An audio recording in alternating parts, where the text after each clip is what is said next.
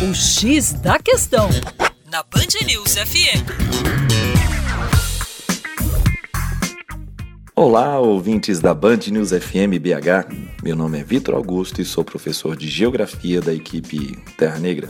Você já ouviu falar sobre os ecomaltusianos? Pois bem, esta linha de demógrafos e estudiosos sobre as populações acredita em uma visão malthusiana.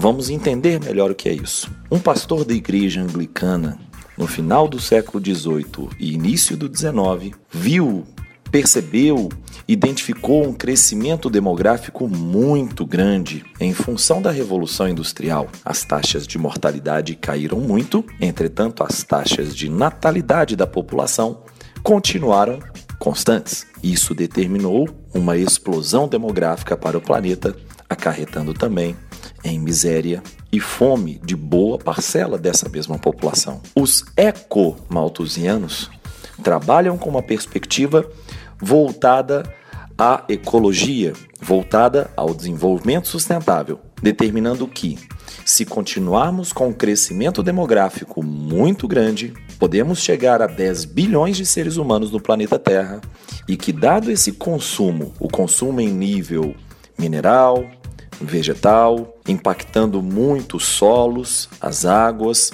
a nossa atmosfera. Isso pode determinar a ascensão de mazelas sociais, como miséria e fome. Por isso, precisamos induzir o desenvolvimento sustentável para reduzir essa carga de problemas oriundos do crescimento demográfico. Para mais, acesse o nosso site www.educaçãoforadacaixa.com.